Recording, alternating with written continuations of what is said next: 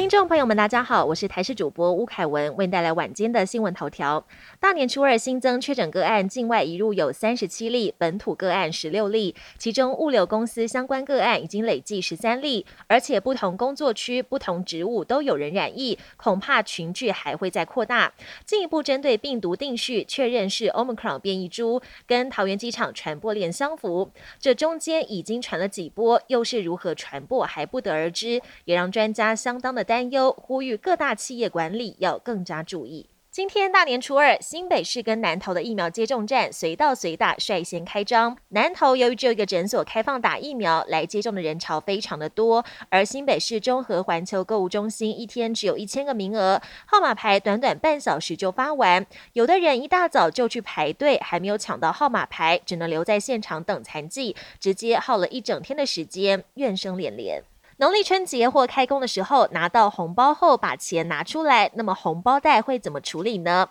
有民俗专家表示，红包袋象征满满的好运，收到之后别急着抽出钱来就把红包袋丢掉，可以先把它压在枕头底下，等到元宵节过后再把钱拿出来存进银行。红包袋则是放在办公桌的抽屉里，就可以让财气延续。另外，去年到庙里求到的钱母又该怎么处理呢？有民众说会还给庙方。专家则说，可以把去年的钱母摆在家中的财位或是办公桌，也可以延续去年的财气，让财运更旺。国际焦点：乌克兰跟俄国边界持续紧张，俄国部署大军蠢蠢欲动，摆出要侵略的阵仗。北约盟国积极应应，纷纷提供军武帮乌克兰备战。美军也一直在协助乌克兰练兵，提升战力。针对欧美这一系列行动，俄国总统普廷一号首度公开讨论乌克兰情势，指控美国主动挑衅，根本就是企图诱使俄国开战。每天都有大量新书出版，但不是每一本书都能变成图书馆的藏书。